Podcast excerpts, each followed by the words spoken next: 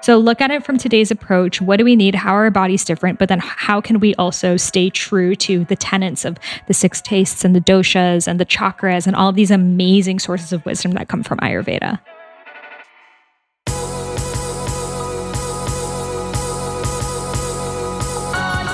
You're listening to the Almost 30 Podcast, a lifestyle podcast hosted by Krista Williams and Lindsay Simsek. Tune in for a new episode every Tuesday to hear our honest conversations about topics like wellness, entrepreneurship, spirituality, and self-development with guests who are really smart, really inspirational, and really fucking funny. It's real, it's raw, and it's unfiltered. Inspired by our transition from our 20s to our 30s, we realized it's so much more than that. Our mission is to provide you with the tools, guidance, and motivation to help you navigate any transitions in your life and propel your personal growth. Thanks so much for tuning in to the Almost 30 Podcast. Here we go.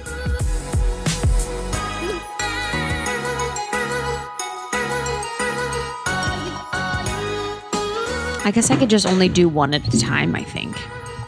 Well, actually, that's a lie. My motto used to be always have backups. It's kind of fucked up. Oh, wow. That's going to be on our next bag at our event. It is always. All hustle, no luck, and then Taylor, no backup. All back. We would always say, always have backups. Always. I always had backups till Justin. I was just telling Krista about a guy that just texted me out of the blue that was looking for a podcast on iTunes and came across ours. Looking at the top charts. And he and I like kind of saw each other for a hot second right as we were starting the podcast. And it was just Krista and I was probably oversharing and he was like freaked out. I wasn't sharing about him. I was like just talking about like family or whatever, like oversharing. I forget. And he was totally like weirded out and just like pieced. And I was like, okay. And then he's like, wow, I'm so happy for you. That's incredible. Like you guys are killing it. I was like, He's really sweet, but I was just like, cool. That's a fun full circle moment. It's funny too. Like why is he reaching out to me?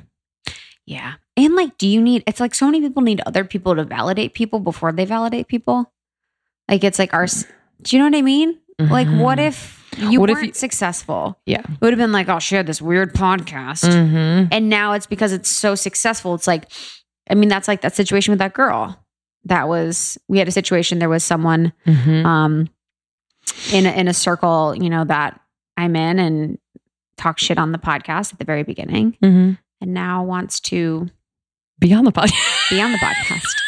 So, you know, it's like what you needed everyone else to like see something and then, or you don't, I guess they don't, I don't know. Well, I think it's I think as I get older, like it's almost fun to see the potential in people or projects or things or whatever, movements before people catch on. Totally. If you really tap into that intuitive part of you that knows that something is going to be greater than what it is now, it's actually really fun. Because then you get to tell them, you're like, yo, I believe in you. And I can't wait until you're like top of the charts and I say I knew you went or something. You know what I mean? It's just like that is so much more fun than just being like, it's not going to make it. Totally. It's like when it makes it, I'm like, my job's done. Yeah, exactly. You got everything you need. I want to be there when you like don't believe that you got it. And like you don't think that it's going to be good and you don't to remind you why you're doing this. You know what I mean? Like you're not doing this because of everyone else, hopefully. Yes. It's like a superpower to have that. And I think we both have it where we can look at our friends. And it's funny because sometimes I can't do that for myself, but I can look at a friend of ours who's super talented, say they're a talented photographer. We have a bunch of them. And I'm like, yo, you need to shoot this brand and do this and do this. And not that I'm like pushing it on them, but I already see it. And I'm like trying to help them see it in themselves. But then at the other end, it's hard for me sometimes to see that in myself, but I'm definitely good at that. Totally. And you are too. I'm people's managers. Mm-hmm. Literally. That's why people say I'm their manager because I see it before they can see it. I'm like, you're so good at this. You should do this and whatever. But yeah, that's so interesting. So you're going to text him back. Well, I did. I was like, thanks so much. How are you? Like, what am I supposed to say? Just thanks so much, period. And then it just dwindled off. And I was like, cool. Bye-bye. He liked the last thing that I said. because I didn't ask him a question. So savage. You know, I was just like... that little thing, the little liking of comments and shit is so savage. It's 1,000 words. Dude, it's funny. It's actually fucking hilarious. If Justin and I have ever gotten in a text argument, we'll start down thumbing each other's comments. It's the funniest. Literally, so then we're arguing and I start laughing out loud because it'll be like, I don't really think that. And he's like, down thumb. Like, I'll be like, and then we'll go back to each other's comments and we'll start down thumbing everything. And we'll be like, down thumb. And he'll give himself exclamation points when he wants to be heard. So like on his comment where he's like, ah, da, da, da, da, da, he'll put himself with a thumbs up or an exclamation point. It's like the most childish thing I've ever seen. That's actually amazing to break up the seriousness of a fight. It kills me. I just start laughing. I start laughing my fucking ass off because he keeps thumbs-upping his own comments and shit. I'm like, oh my God. Nah, dude. Literally, thumbs down. I'm like, no, thumbs down. Oh my gosh. Ooh, that makes me happy. Same. So yeah, okay. We're wearing the same outfit, but like in a different version today. It's hilarious. We had an interview earlier today. I have long sleeves. She has short sleeves, but it's both black. I have shorts. Ripped. She has jeans. Yeah, and they're all like ripped. And the person we were interviewing totally called us out on. What did he say? What are these? He was like, so why are your jeans so ripped? Yeah, he's like, let's talk about your outfits. Thanks, Dad. Literally, thanks, Dad. He's like, I can see your butthole. Like, that's my comment. I'm like, I say that. I say you can see your butthole. My shorts are so short. I don't think they're that short. I don't think they were either. I've definitely worn shorter. Same. These are like my conservative shorts. I just knew because my thigh was popping out of them. That's why sometimes I can't fuck with those because my thighs like... Yeah, they just pop. It's kind of fun though to play with them during the day. It is like to push them in and stuff. You're like, it's time to go. And you like push your thigh back. Yeah, you're like, excuse me. Yeah. Today on the podcast, shall we? Yes. Sahara Rose. Our sweet, sweet Sahara. Sweet, beautiful pumping Sahara. Out the most beautiful, dude, this book valuable is so books. Gorgeous. I'm like, this book is gorgeous. She took That's another one, a friend where I'm, everyone knows. Everyone knows Sahara's amazing. But I just look at her fucking book. I'm like, do you even know? Yeah, do you even know? When people are so in the process, I'm like, do you even know how gorgeous this book is? She took a risk by going to India to shoot the beautiful photography for this Eat Feel Fresh book of hers. And she hired local photographers all over India. And she didn't know if they were going to be good or if it was going to be like cool and chill and work well. And it was like magic. And you could see in the book. Oh my God. The colors. It's like emotional. And the recipes are just so great. So it's bringing Ayurveda to modern times and making really accessible, easy recipes that, you know, we can all use and kind of live more aligned to our doshas. Yeah. We love her. Yeah. As always, Sahara Rose keeps it real. And she's so fun. And she's so, she makes, you know, talking about all of that stuff, like we can do it today. You don't have to prepare. You don't have to read the whole book. Like you can start tapping into perhaps even more what your body needs through Ayurveda today, which is really awesome. And she's funny and she's beautiful, newly engaged. We talk a little bit about that. I mean, flying high.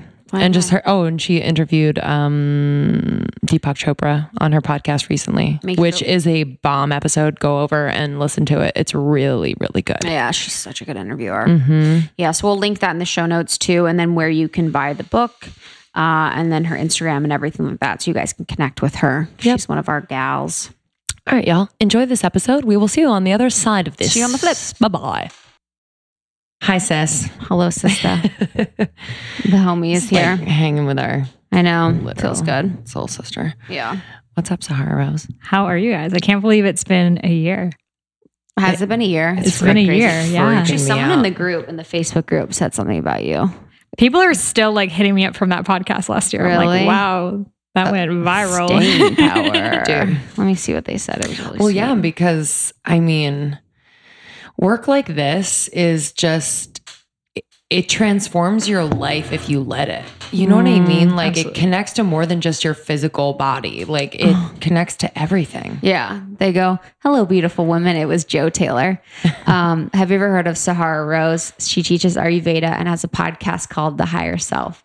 I stumbled upon it a few days ago and have been feeling called to learn more about it. Has she been on Almost 30? Do you know more about this?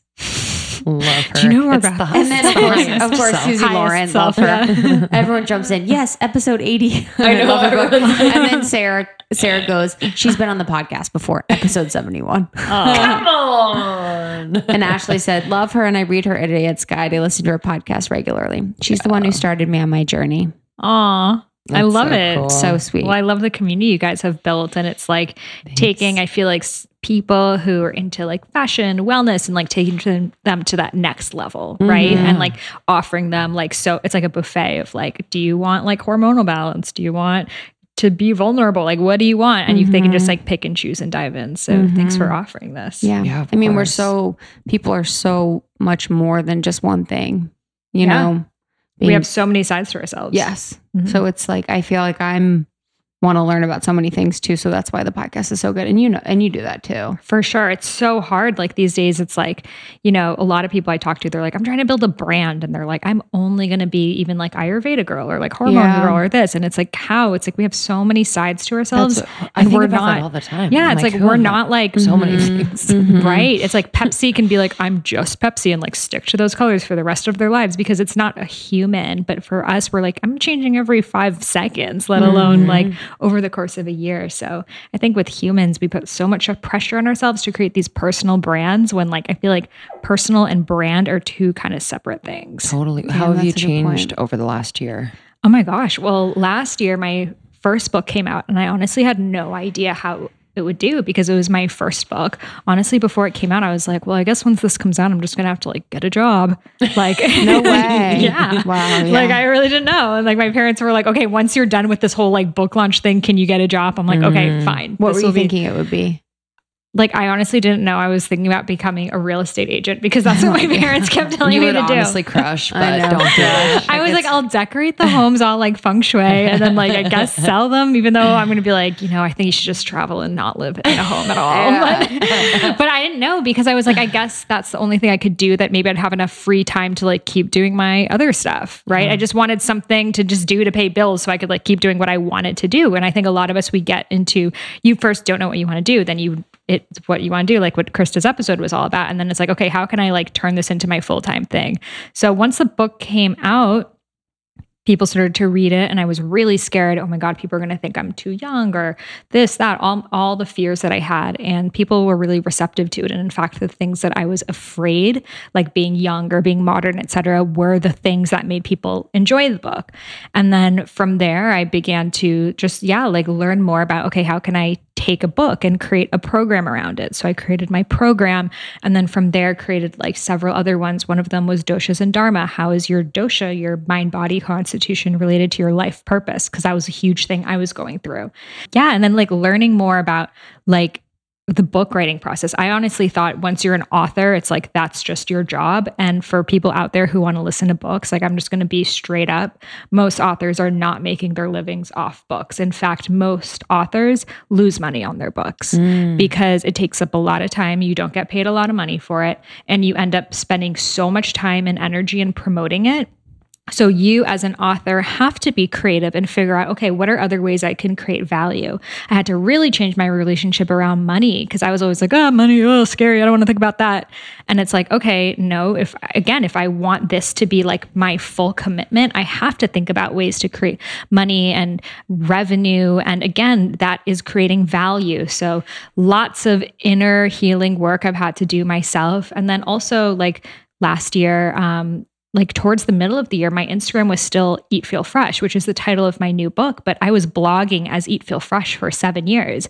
And sometimes when you're blogging behind like a brand name, you're like, I felt like I have to keep posting up all these food pictures because that's what people expect from me. And that was like holding me back to like a layer of myself that was only one part of me, but I had evolved since then. And a lot of people, they have those names, so they're stuck to being that person. So I made the switch to my Instagrams now at I Am Sahara Rose. It's interesting. I wanted it to be just Sahara Rose, but it's like taken by a dog, I think. So did you message them and ask them to buy it? I'm like, I'll pay you $200. Please give me your username. It doesn't work. Yeah. But it's interesting that the universe kind of like put the name I Am Sahara Rose. Like that's the name I had to take because it was truly an embodiment of like, this is who I am. Like I am Sahara Rose. That's a good one. So yeah. And it really had me like step up into like what it is that I want to do, less of being a messenger of a thing. This is what Ayurveda says. I'm going to be the reporter of this, right? That's a really good way to start. But I don't, there's two types of people. There's traditionalists and there's trailblazers. Traditionalists just keep on keeping up the old tradition, which are great. They have a lot of value in society, but a trailblazer is to push through and to pass those norms. And it's going to come through some pain and some drama and all of that stuff. But that's the only way the society keeps on revolving forward. So for me, I would rather be a trailblazer than a traditionalist. You def are trailblazer. Yes, you are. I was thinking about two things, like when you said about you being too modern and too young with your first book. It's interesting because what I thought with, just my solo episode, that what was boring because, I think it's kind of just my life is very standard from my perspective, was what people resonated with the most, because they could see themselves in my journey and like what I've been doing. And then related to your dharma and doshas. So how is your dosha related to your dharma? Yeah. So again, if people are like, what is she's like talking in some weird language. So dosha means mind body type. Okay. And we're all born with it. We talked a lot about it in that last episode. So I'm not going to go totally in. I think it was 78. Did you guys say? 71 or 80. We can definitely do a Facebook group. Check the Almost 30 group. Or we'll post it. So your dosha is essentially your mind body type. There's three of them. Vata, which is air, Pitta, which is fire, Kapha, which is earth. So people who have a lot of air mentally are really creative, right? Like we may say a space head or airhead, space cadet, head in the clouds. So they have a lot of air. Like imagine just like a bubble of air floating above them. So because of that, they're really creative. They're thinking of ideas. They may be artists, eccentric, big picture thinkers. I think of them as like birds over society that's like able to kind of like see over yonder where like you guys cannot see. But they may not be as good as executing it. So they can see that vision, like a projector in human design, I would relate to Vata, of being able to see a vision. But again, they may not be that person who's going to like lead the team on it, right? So with all of that creative air energy in their minds, when that is not balanced, when it's not grounded, it can turn into a tornado. And that leads to anxiety, which I would say is probably the most common imbalance that I hear of. Which when you have anxiety when you're sleeping, that turns into insomnia. So think air thoughts. Pittas are fiery. So fiery people, they're like ambitious, goal-oriented, hardworking, they're go-getters. But at the same time, when things don't go their way, they can snap, they can become feisty, right? Like even a fiery person, as we say, is like, maybe they're hot-headed, hot-tempered. So they're like the kind of people who will be like, honking at you in traffic, just a lot of like maybe rage if it's not channeled correctly. So ambitious, hardworking, determined, but also could be angry, frustrated, impatient, the shadow side of the fire as well. Then Kapha people are earth. So they are grounded, they're earthy, they're peaceful. Do you guys have people on your podcasts that talk like this sometimes? Do I feel like this to you? Sometimes, yeah. Sometimes I can, but no, this is not my favorite one. But some people, like I know Alexandra Roxo has been on your guys' podcast, and she has a lot of that. She's not born Kapha, but like now she is behaving very Kapha. Like she's all about embodiment, grounding, connecting, right? And she wasn't born that way. She had to actually learn that, which is why she teaches it. So Kapha people are like, I think of Taurus, right? Like the planet Venus, like Venusian people. So they're really like luxurious and they take their time and they're calm and they love to listen to people. I think of Oprah. Like Oprah is like, why do we love her? It's not because she gave like a killer speech, but it's because she has that ability to like sink in with you and just listen and like totally see you there and have spaces and pauses. Right. which is really hard for a lot of us. So that is the beauty of kapha. But sometimes when that's in excess, you can get stuck. You can get resistant to change. You can remain in a relationship that no longer serves you, or in a job that no longer serves you, because it's just so much easier to stay put than it is to move forward. And because of that, again, our bodies are reflecting of our mind. So you can gain weight, you're holding on to energy, and that makes you feel more stuffy and tired and sluggish. So this is kind of what they look like more mentally. But in terms of dharma, the word dharma means your purpose, right? It's like, why are you here? Why is anyone of us here? And it's not just one job. It's not just one criteria, but it's more of a soul path. And we're here for many purposes. You could be a mom, you could be a teacher, you could be this. But it's like the essence and the vibration that only your soul can bring. And for each of us, it's different. And if you think about it, it's like the world can only become whole when everyone is like stepping up to whatever their gifts are. So some of us, you know, if you have kids, one of them's like more of an artist, one is more of an athlete. You know, if you have twins or you know, anyone in your family, everyone's naturally good at different things. So imagine if everyone genuinely just like rocked it at what they were good at, the world will fall into balance. So what I realize in figuring out my own dharma, like why am I here, is that it's so related to your dosha. The Vata people who are born with these like creative eccentric minds, they are the artists, they are the visionaries of society, like Steve Jobs. Like if you look at him, he's such a Vata, tall, lean, thin, creative, eccentric, like imagine this world with like iPhones. But also he was like kind of crazy and sporadic, and he wasn't quite there for his family, and he had the shadow sides of the Vata as well. He was also a raw vegan. He named Apple after like an apple. So there you can see it. Or like, can you guys think of a Pitta? Was Pitta fiery? Fiery. Fiery celebrities. Yeah, I'm trying to think of a fiery celebrity. Ari Gold. Ari Gold, totally. Yes. So he has that Pitta that he's like, he's a boss, right? But also he was like not there for his wife, and he was always on the phone all the time. And this is Entourage, guys, if you're like, what are you talking about? Like Cardi B, she's pretty chill. Oh, is she? Yeah. She just threw a shoe at someone. So that was Nikki. Oh, so Nikki? Yeah. Nikki. Yeah. So she's desperate right now. Right. So they both have that fiery. Jennifer Lopez is who I always think of. It's like she's like in her 40s and she's like slaying it. Like even her songs are like fuego, fuego. Yeah. Like, her like outfits are just like fire coming out of her. Totally. So much fire, so much heat, so much passion. Like, and she's a Leo. It's like, hello, like you are meant to like rock it and be on stage and be a leader. Tony Robbins, right? He's like, you go to a Tony Robbins event, it's like a concert. He's like, clap your hands, stomp your feet. Yeah, literally. And then, but you go to like Deepak Chopra. It's like, I got a feeling. Yeah. It's like those like, it's like wedding party it's like, hits. Yeah, it's like, no, shake hands with the person next to you. Give him a massage. And I'm like, oh God. Yeah. Like, did you go?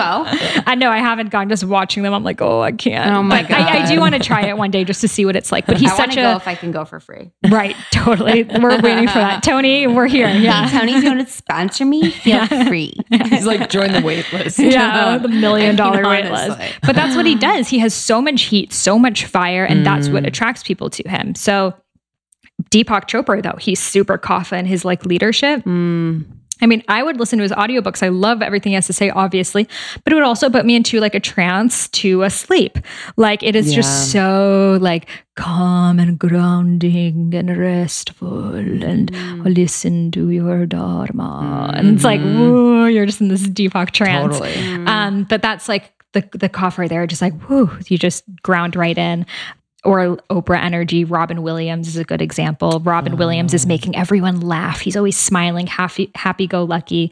But at the same time, no one knew what he was really going through, because that's what's difficult for kaphas, to practice their own self-care and share what's going on for them. So Vatas, they're naturally creative. Pittas, they're natural-born leaders. And then kaphas, they're really good at like listening, one-on-one work, coaches, therapists, even comedians, things like that. So everyone has their own purpose of being here. And if you just, instead of looking at what everyone else is doing, just tap into what comes naturally to me, that's going to be a really good indicator. Like you, Lindsay, have, I would say, more Vata in you. You're obviously a singer, you are a comedian, you are a performer. I just went to your soul cycle class a few weeks ago, and it was a performance. It was much more than an exercise class. It's like, the energy is there of a performer. And you also have a Vata body type, whereas you, Krista, have more of the Pitta, mm-hmm. where you're like making things happen, like a boss, and you know whatever you do, big you're old bitch. You're a massive big bitch. Old bitch. Yeah, but whatever you do, you're gonna not work for someone else. You're gonna be the entrepreneur. You're gonna be the person that starts it. So, but we got these kapha cheeks. We have these, so you can be born with like characteristics of a dosha. Like you and I both have the kapha cheeks and more of the kapha phase, but our personalities are not really kapha. Yeah. So that is just a level of kapha that we were born with. That's going to help us with anti-aging, et cetera, because kaphas tend to have like fuller skin and less wrinkles. But we're always like, so what do you do to exercise? Literally, nothing's working. Because kaphas with that glorious skin easily gain weight. Yeah, whereas for vatas, they tend to not gain weight, but skin is a bigger issue. Yeah. And then for pittas, it's more of like acne and like hives and irritations, right? So again, there's no dosha that's better than another. Yeah. They all have their own shit and their own gifts. And they can do a quiz on your website to figure out. Yeah, right? My website, IamSaharaRose.com has a quiz you can take and we'll break it down, the dosha in your mind and the dosha in your body. So that was your first book, Idiot's Guide to Ayurveda. That's what we talked about like a lot on the first one. And then like, what was the calling that you got to write this book? Yeah, so I actually turned in the proposal to write this book before Idiot's Guide came out because to me, Idiot's Guide was like, we talked about this, like how it happened on the last episode, but basically I had written a book about Ayurveda before and it was my modern interpretation. And then I basically got this book deal from Penguin to write Idiot's Guide, which is like a specific style of book to write about like this ancient health system. So I still didn't feel like I was creatively fulfilled to write my own version. Yeah. And I knew I didn't want to just end it at this, like this book needed to come through. So before that book came out, like I just like, even while it was coming out, I was writing that next one. And then I really got the message to go to India to shoot all of the photography because I feel like a lot of people have this like view of India, which is like Slumdog Millionaire and you know, whatever you watch on TV, it's like sad and scary and lots of poverty and reds and oranges. And, you know, they have that view of India. And I wanted to show of like tigers and jaguars eating people. Oh, really? I think you're thinking of Africa. No, because they like encroach into the villages. Oh yeah. True. There are Bengali tigers. Yeah.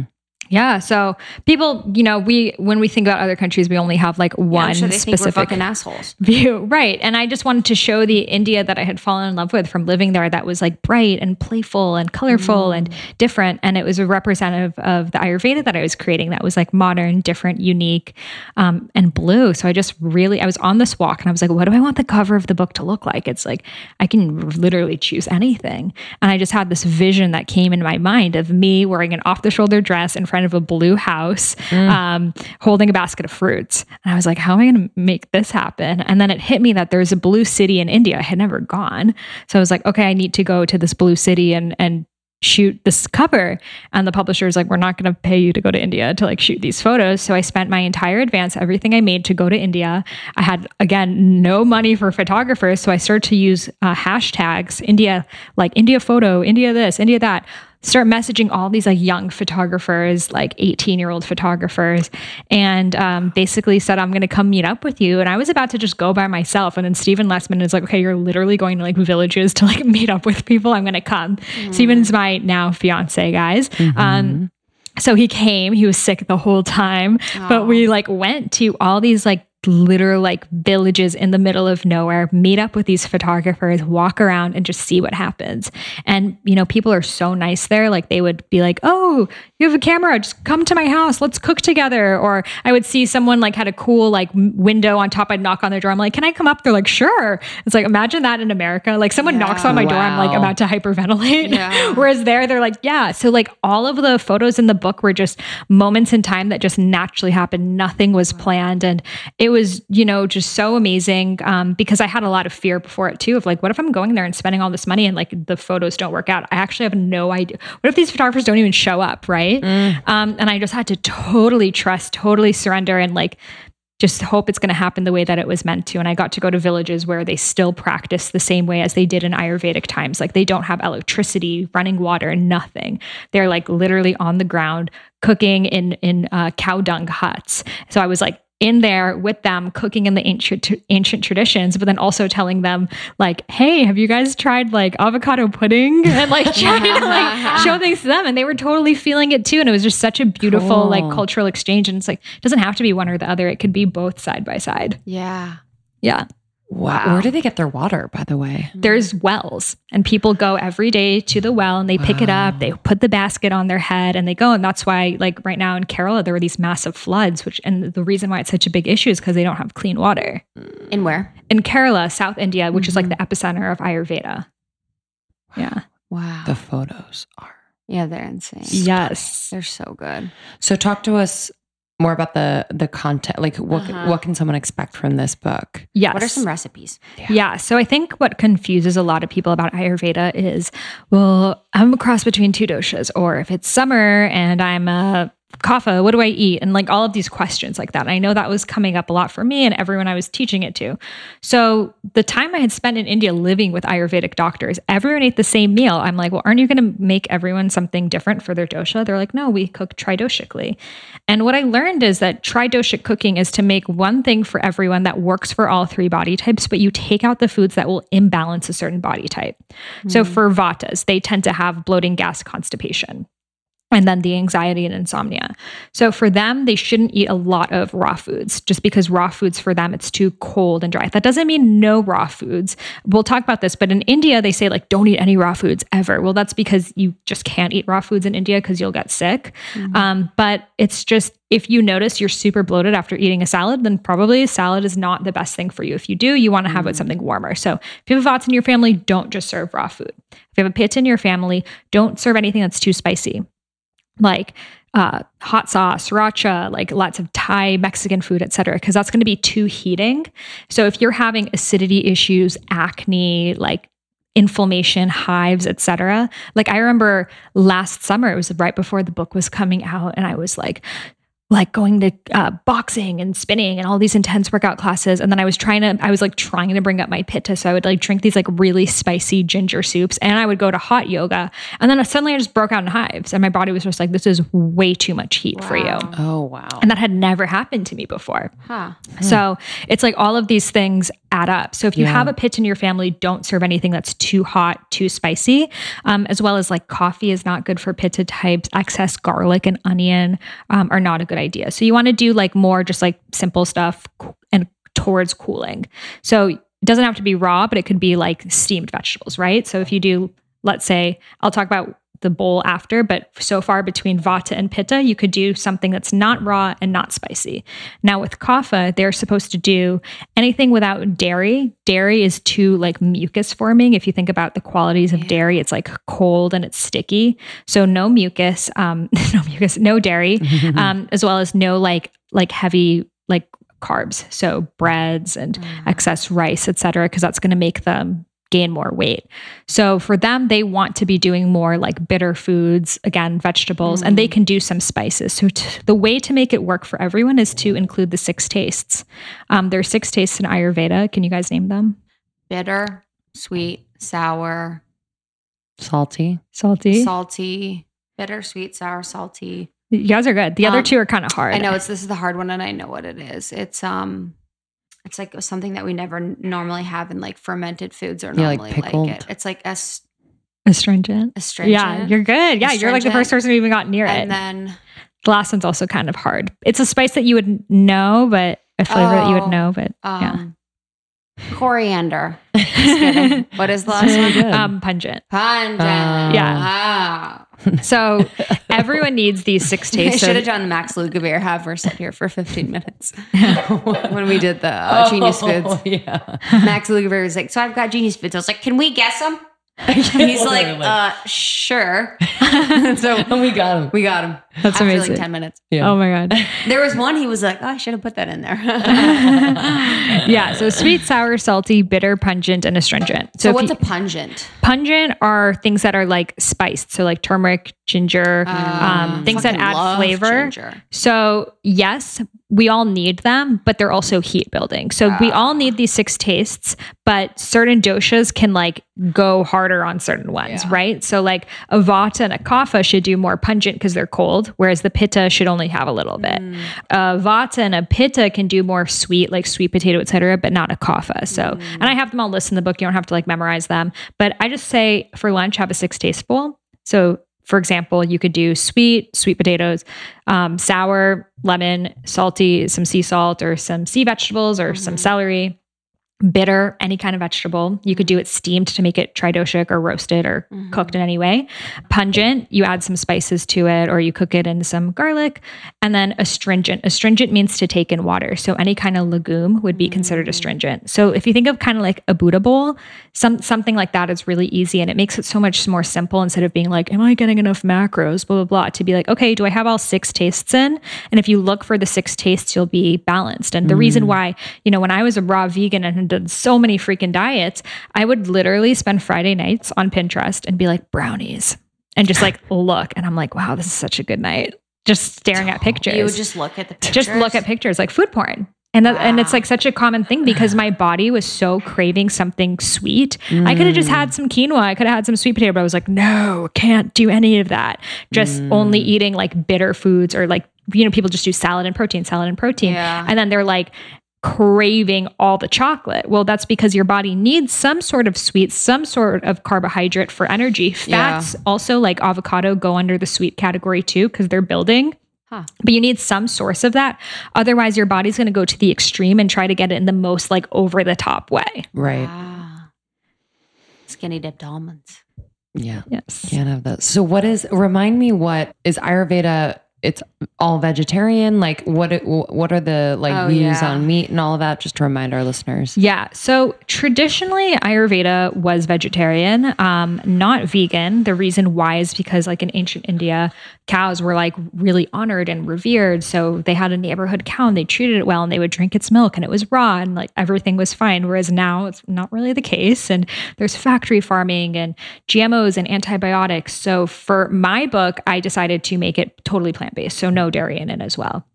Just because when I tried so many times to do all the ghee, I would just feel so heavy, so stuck, so sluggish. It was like just so intense. I also took out like, there's basically no rice in the book. Like it's like really plant-based because our bodies are so different from 5,000 years ago. Like they were farmers or like working outside all day. They could eat all the rice and all the bread. Whereas now we just can't, we live such sedentary lifestyles and there's hybridization of the crops. There's pesticides. There's so many things that they didn't have to deal with back then. So I call it alkaline Ayurveda. How can we include more alkalizing foods in there? Like load up on the veggies, add in superfoods. Like just because something didn't exist in ancient India doesn't mean it's bad for you. And I looked at, it's not just, the recipes are not just Indian. I included recipes from like blue zones all around the world. And blue zones are places where people live like centuries past 100 years. And what do they all have in common? And it's amazing because the guidelines are still the same, but the ingredients are different. So for me, Ayurveda is more of a way of approaching food, a way of looking at life. But I don't believe it. You only have to eat like the way that they did in ancient India, because a lot of the things made sense for that day and age, but it's different now. Like in Ayurveda, they say don't eat food cooked that more than 3 hours ago. And if you think about that, they didn't have refrigerators. So it's like, okay, makes sense. If I cooked food in my hut and it's sitting outside in 120 degree India, it's going to go bad. Or they say, oh, this is a good one. They say, don't eat mushrooms in Ayurveda. And I was like, well, I love Four Sigmatic. Like, how can I not eat mushrooms? I was actually talking to Tara about it too. And what I found and what he had found too is because when the British rule, so like the British were like ruling over India for a really long time, a lot of psychedelic mushrooms grow in India. Cool. And they didn't want people to ingest them because they could have them and be like, oh my God, it's so messed up. You guys are like taking over our country. My third eye is now open and like, y'all gotta leave. So they said mushrooms will make you fall asleep. That was like the thing. So, and in Ayurveda, they call it tamas. It's like something that's gonna make you dull, tired, lazy, sluggish. So it kind of turned into this like orally passed, like almost like an old wives' tale of like, don't eat mushrooms, you're going to fall asleep and like not be able to wake up. Whereas that was just because of those psychedelic mushrooms. And the thing with Ayurveda is it's so changing. It's a living science. It's always living and moving. So something like that could massively influence the way that people eat. So, but does that make sense? Like, no, there are a lot of mushrooms that are not psychedelic. There's a lot of like countries like in Japan that eat tons of mushrooms. Even in North India, they eat mushrooms. So look at it from today's approach. What do we need? How are our bodies different? But then how can we also stay true to the tenets of the six tastes and the doshas and the chakras and all these amazing sources of wisdom that come from Ayurveda? Mm. What are your favorite recipes in the book? Yeah. What's your favorite recipe in the book? Yes. So, well, I love making different like potions, as I call it, like just different like tonics. I'm a huge fan of adaptogens, which I'm sure you guys have talked about. So I love doing golden milk. That's a really good and easy one. I do a golden milk paste, which is basically in a little jar. I put together coconut oil with turmeric, ginger, black pepper. Cool. And you can add some adaptogens. I like ashwagandha and shatavari. Shatavari is like the feminine form. It's not the same plant as ashwagandha, but it has more female tonic like properties. Mm-hmm. The word ashwagandha means strength of a stallion. So it's like was traditionally meant for like increasing testosterone, more energy, even sex drive. Whereas the word shatavari means she with 1,000 husbands. So that was like, the Shatavari, female getting your Shakti on. Cool. So I love both. Put it in a little jar. The reason why you want coconut oil is because turmeric is more absorbable by the body when paired with a fat. Mm-hmm. And the reason why you want black pepper in there is that also makes it 50% more absorbable. So I'll put like a little teaspoon of that in my like hot water and add a splash of flax milk. I try to not do nuts. I found out I really overdid the nuts, as a lot of vegans do, because it's in everything. So I'll do flax milk and have an electric frother and make this really frothy, delicious golden milk. So love doing that. I love doing like for breakfast, a really easy breakfast is just like I bake a bunch of sweet potatoes. And then for breakfast, I'll just have some sweet potato with sunflower seed butter and cinnamon. Mm-hmm. Like really easy. Takes no time, cheap, affordable. For dinner, oh my God, there's so many, but there's a really good sweet potato crust pizza. And the crust of the pizza is made out of sweet potatoes and oats that you blend up with spices, and it comes out, and you can put different like vegetables on top. Is it sweet? No. Whoa. It's like, it's because of the oats in there. It's just like a little bit, but the sweet potato kind of just makes it mush together more. Whoa. So do you bind? That sounds so like good. Do you bake it after? Like do you first bake the crust? Yeah. Oh, cool. Yeah, it's super good. And all the recipes I like talk about what are the, I mentioned what are all of the six tastes in there. So then you could also like, for example, if you are a pitta, you can add more bitter vegetables on top. If you're a vata, you can add more sweet vegetables. So it's the same recipe for everyone. And then you can do little variations for your dosha. Mm. Love that. You are so smart. What's the crystal you're holding? Oh, this is an aquamarine, helps with communication. Love it. Yeah. It's cute. Yes. Let me see. So you brought this here so you could communicate well during our interview. Yeah. Since it's so hard to talk to you guys. I know. It's working. So now that you have the book out, like, are you feeling, like, what does it feel like? Do you feel more, like, I would imagine if I had a book in me and I wanted to write it, that I'd feel anxious to get it out. But now that you have it out, like, how does that feel? Yeah. Well, with any book, it's honestly like having a baby, and a lot of the journey is before. And then when it comes out, it's just a different evolvement of it, right? So for me, the book is going to come out on October 2nd, and I'm excited to share it.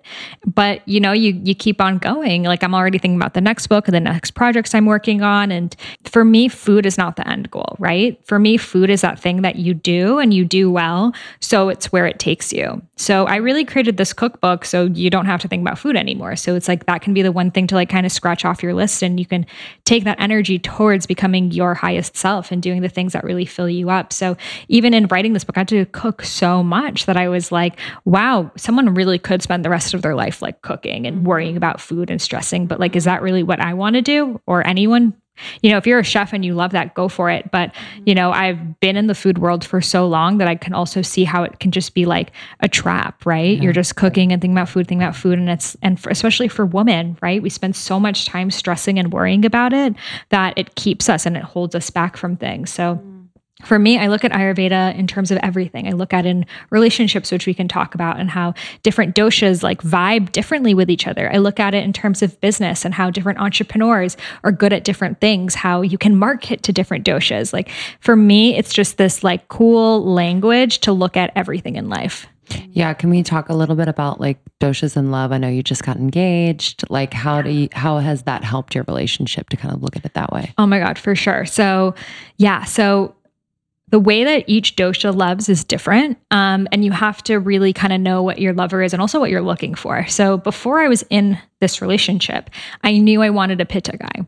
I had dated a Kapha guy in the past and he was just too chill for me. Like, you know, just, he wanted to stay home all the time and like smoke weed and watch TV. And I was just like, I just couldn't, because I have a lot more Vata in my personality. So I was like, let's go, let's do things. And it was just always like, I felt like the mom, like dragging him around. I was like, I so never want to do that again. So I was like, I want like a Pitta, like not someone who's like, maybe as like, first I tried to date the conscious kind of guy and that didn't work out. Yeah, what was that like?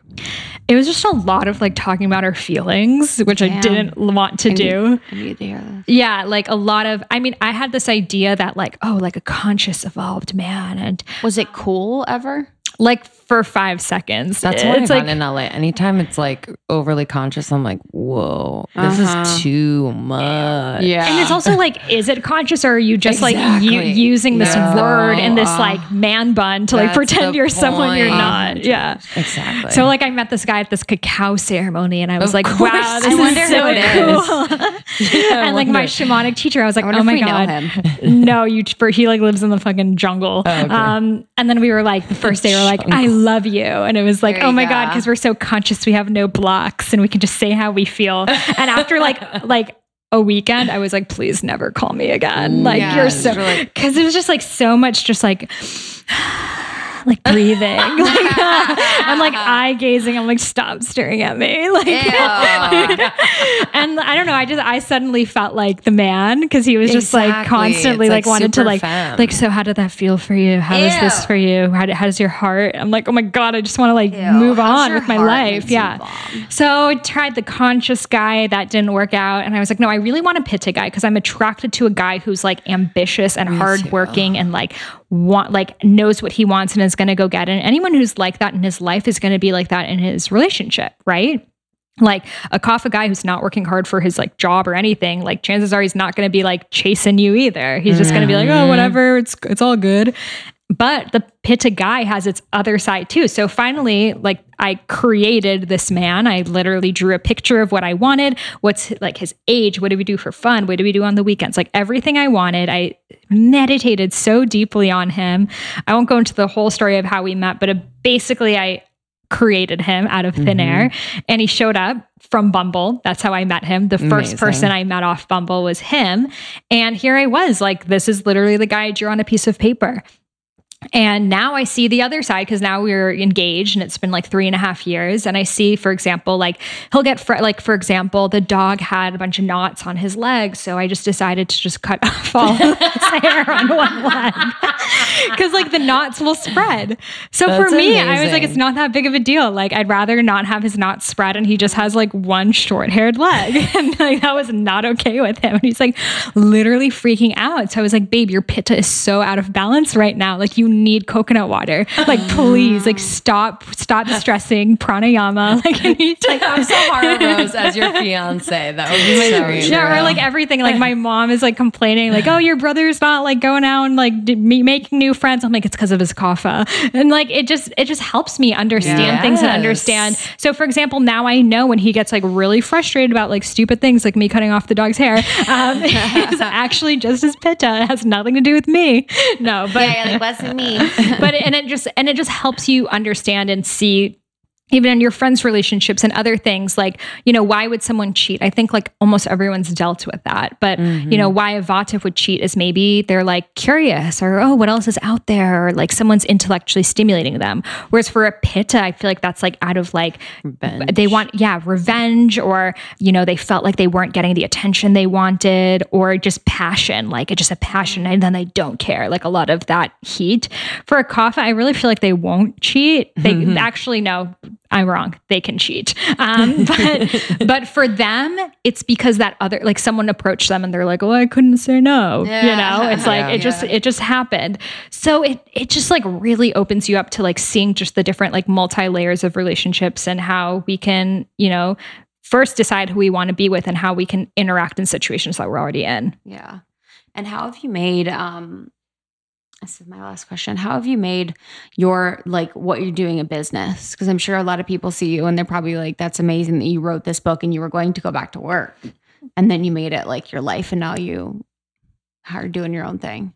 Yeah. So I think with, like, I mean, for example, if you want to work in something like writing a book and information, which we've talked about too, you have to have different ways that you are creating value, right? So what is something that people would pay for? Well, there's a lot of free information out in the world. Yeah. So if you're just throwing information out there, that's a really good way of getting people interested, but how are you going to actually help guide them? And that's what people will pay for. They'll pay for you making it easier for them, you making it, pretty much just more simple for them to take action on. So something like creating a program, let's say you're teaching something, you actually created a program, a step-by-step approach, or you are offering obviously like a consultation, or you are doing a webinar series or something like that, that they can't just get for free, that they are able to seek value from. So I've done so many kinds of programs, from like 4-week webinar programs to like longer term automated programs, et cetera. And what I've always found works best is the more like interaction there is with the people you're helping, the better.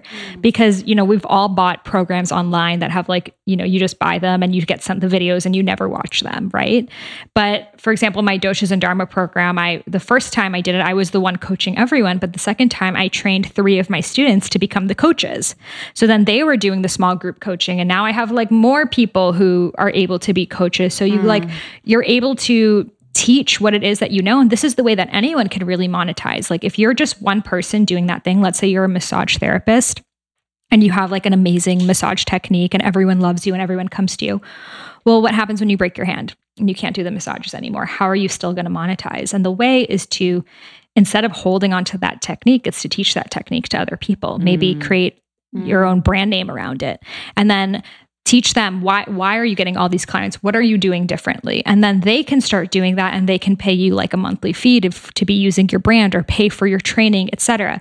And that's how any brand grows and continues. So the first step is obviously figuring out what you want to do, but how can you make it bigger than yourself? If it stays with yourself, it's only going to grow this big. How can you create like a movement, like Almost 30 Nation? It's a movement. You guys have ambassadors in different cities. So that can turn into they are leading other people, and that can turn into like multi-tiered business. So creating passive income, helping more people, being able to benefit people when you're not personally involved. There's a lot of power in online business, a lot of power in video. A lot of people do a lot of like in-person stuff, which is great. But imagine a room of 12 people. If you had recorded yourself online, I can guarantee you'll get more than 12 YouTube views, no matter who you are. And then from the YouTube video, you could say, hey, click this link and I have this free gift for you. And then from there, you start emailing them and you say, I have this program. And you start with like, maybe the program is $20. And then from there, it's like another one that's like $80. And then from there, it's like $150. And you create something called a funnel. And then that leads them up to creating like a relationship with you. A lot of people jump the gun and they're like, I'm going to offer my $1,000 program. And it's like, well, if they haven't ever spent money with you, they're not going to jump to $1,000. So yeah, learning about, you know, this is something else that I teach in my doshas and abundance and that sort of stuff. But like, how do you create content? How do you create a funnel? And what truly is passive income? Because most of us, when we really wrap our heads around how powerful passive income can be, we're like, oh my God, why am I not focusing on it? We're like so scared about learning the online business stuff. When you realize like how much time it opens up for you, it's like, it is worth the time to study. Yeah. Genius. All about Genius. That. How can everyone connect with you if people are new to the podcast and hearing from you? Where can they get the book? The book is Eat Feel Fresh. You can get it on my website, on IamSaharaRose.com. I also have a quiz that you can take, which will tell you what your dosha is. It tells you your dosha in your mind and body. That's also IamSaharaRose.com. And my Instagram is the same. Have a podcast, Higher Self Podcast, which I've had you beautiful ladies on. Episode with Deepak. See you later. Oh, did you listen? So good, dude. I listened on the beach the other day. I was like, yo. So proud. So proud of you. Thank you. It was beautiful, like so well done. Mm-hmm. And it was funny when you were, did you say in your intro or did you tell us like he was like channeling? So yeah. He was like kind of looking off. Totally. Right? Yeah, like, he was. Yeah. Wow. That's incredible. Yeah, no, it's amazing. And people listening, it's like, you know, Deepak Chopra was someone that I never even thought in my life I would be able to meet, let alone like interview and have like forwards with my book too. So it's like, just start taking action. That's the most important thing. So just start taking action towards something and you really never know where you'll end up. Yeah. I always think of you when I feel like kind of stuck. Just take that step forward. Just keep going. We love you. Thank you for being here. You're the best. Love you. Sahara Rose, everybody. So excited for you guys to get your hands on her new book, Eat, Feel Fresh. It's a good one. And then you can check out what she's doing on her website and on her Instagram. She is, you know, one of our dear friends. So love her. So proud of her. She should be so proud of herself. Yes. Wanted to read the review of the week. 5 stars from lovely MB 1206. That's my number. Wait, that is so weird. You just said that the other week. Whoa. Wow. Okay. I love this podcast and you will too. If you're in need of some encouragement, self-care, education, and some laughs, listen to this podcast. I started listening to Almost 30 when they did their first episode with Kelly Leveque, and I just loved it. Lindsay and Krista are so genuine, sincere, truly inspiring, and uplifting to all of their listeners. I hope this review encourages many more listeners because I've shared it with so many women in my life, including my sister. As soon as I heard about the episode with Dr. Candace Birch, our lovely hormone episode. Yeah. I convinced my sister to listen and she became equally obsessed with their podcast.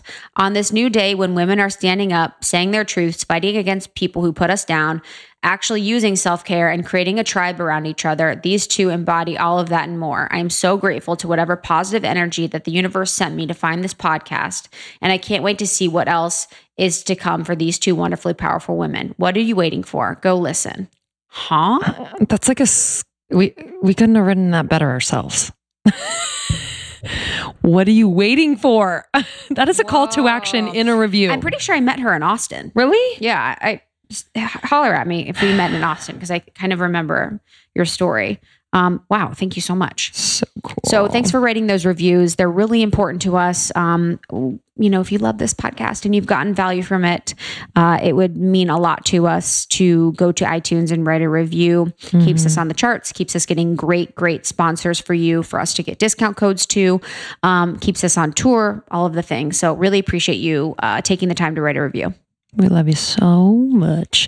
Okay. Stay tuned for a new episode next Tuesday and Thursday. And we love you. Vancouver. Oh yeah. Vancouver's got 2 dates in Vancouver, as they end up wrapping out the tour for 2018. So make sure to check the website for those 2 dates. Can't wait to see you there. Love you. Bye.